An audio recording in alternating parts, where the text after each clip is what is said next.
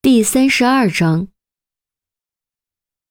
冯小峰近期炒了一位幼师，刘丽终于给了一条还算有价值的线索。你知道这位幼师的姓名或者联系方式吗？于西问。刘丽摇头，我不知道。小峰手机里或许有。你丈夫的随身物品中没有手机。严峰道：“昨晚给于斌帮忙的时候，他详细记录过死者的随身衣物和物品，根本没有手机。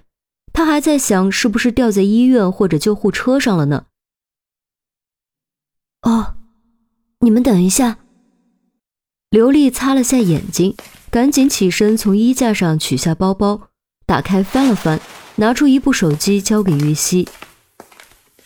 昨天吃饭的时候，他扔我包里了。于西按亮屏幕，弹出解锁界面。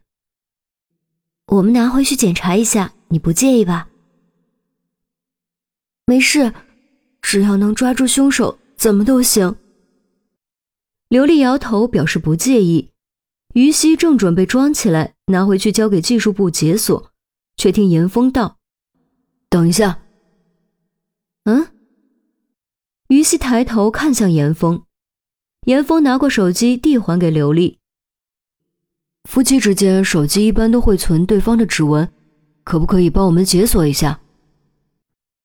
于西才意识到自己忽略了这一点。新出来的面部识别通常只能是一人，但指纹识别可以是多人。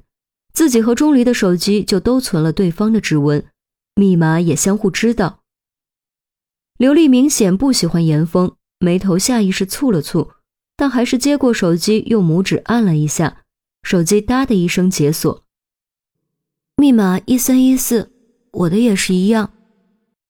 刘丽又取出自己的手机，摆在桌上，当着于西和严峰的面用密码解锁，果然是一三一四。现在我还有嫌疑吗？刘丽抬头，用略带愤怒的目光盯着严峰。你别理他，他就是事儿多。我们还可以检查一下他的电脑吗？于西收起冯小峰的手机，起身挡住严峰，歉意笑笑：“跟我来吧。”刘丽收回目光，带着二人来到二楼，打开一间房间的门，说：“这是他的书房，电脑密码二零零九零六零六。是什么特殊的日子吗？”于西一听就知道是日期，结婚纪念日。刘丽叹了口气，转身离开房间，背影都给人一种憔悴无力的感觉。今年六月六日将会是第十个纪念日，可惜他们的婚姻永远也完不成十年之约了。于西关上门，压低声音说：“我觉得不是他。”他手机上有他指纹，密码他也知道，电脑密码他更是不但知道，而且是他们的结婚纪念日。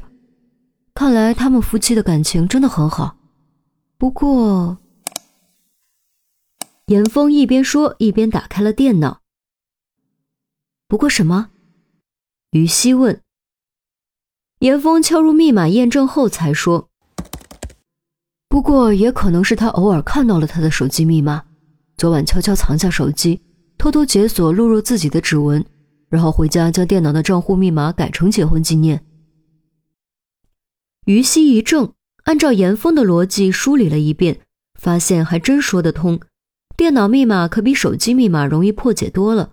如果真是这样的话，刘丽就是为了博取信任，洗脱嫌疑。严峰再次话锋一转，只是一种可能而已，他的嫌疑其实没那么大。但他给我的感觉有点奇怪，昨晚的事，他好像这么快就已经接受了。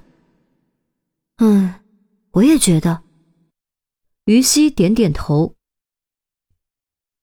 根据以往的经验，在死因尚未查明的情况下，刑警上门，刘丽理应立刻追问死因，催促缉拿凶手，甚至大哭大喊都正常。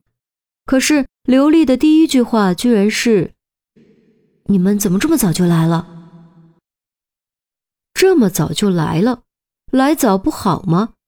交谈过程中，刘丽的情绪也没有太过激动，更没有追问死因和凶手，就好像已经接受了事实。当然，这不能作为证据，毕竟每个人悲伤的反应也是不同的，并不是每个人都会大喊大叫，也不是每个人都会默默流泪。严峰查电脑，于西查书架以及纸质文件，大约折腾了一个小时，才大致扫了一遍。没什么发现，你呢？于西拍拍手，以防万一，拿回去看能不能恢复出东西来。严峰摇摇头，将笔记本合起来。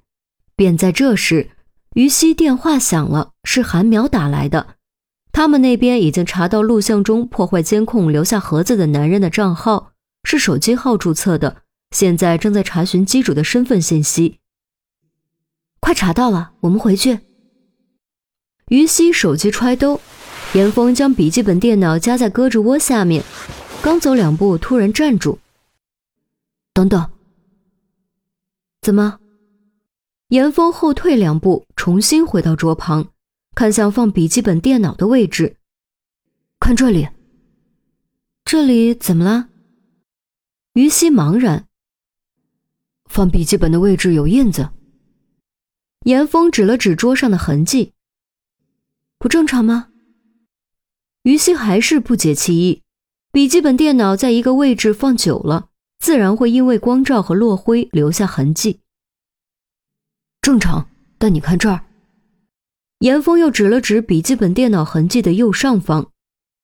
于西仔细一瞧，终于有所发现。严峰所指的位置有一个大约半扎宽长条形痕迹，稍微有些倾斜，后面还有个点状痕迹。相框，根据形状脑补，于西豁然惊醒，应该是。严峰点点头，用手指在痕迹中间抹了一下，然后凑到眼前仔细观察，干净的，应该是刚拿走。或许是他拿的那个相框，就是摔裂的那个。于西猜测，不，尺寸不一样。严峰语气笃定。就算不是同一个，能证明什么呢？于西问：“这里毕竟是人家家，人家想怎么摆东西，完全是人家的自由。”严峰终究也没有说出什么，但根据直觉，他还是掏出手机，从各个角度给桌子上的痕迹拍了照片。除此以外，他还给整个书房拍了照片。离开房间后，见刘丽并不在附近，又快步四处拍了几张。然后才若无其事和于西一起下楼。刘丽还坐在那儿抚摸相框，见于西和严峰下楼，才起身。我们先回了，笔记本电脑我们带回去一下，如果有什么进展，会第一时间通知你。于西告辞，辛苦你们了，请务必尽快抓到凶手。刘丽送二人出门，一定。于西郑重颔首，和严峰一道上车离开。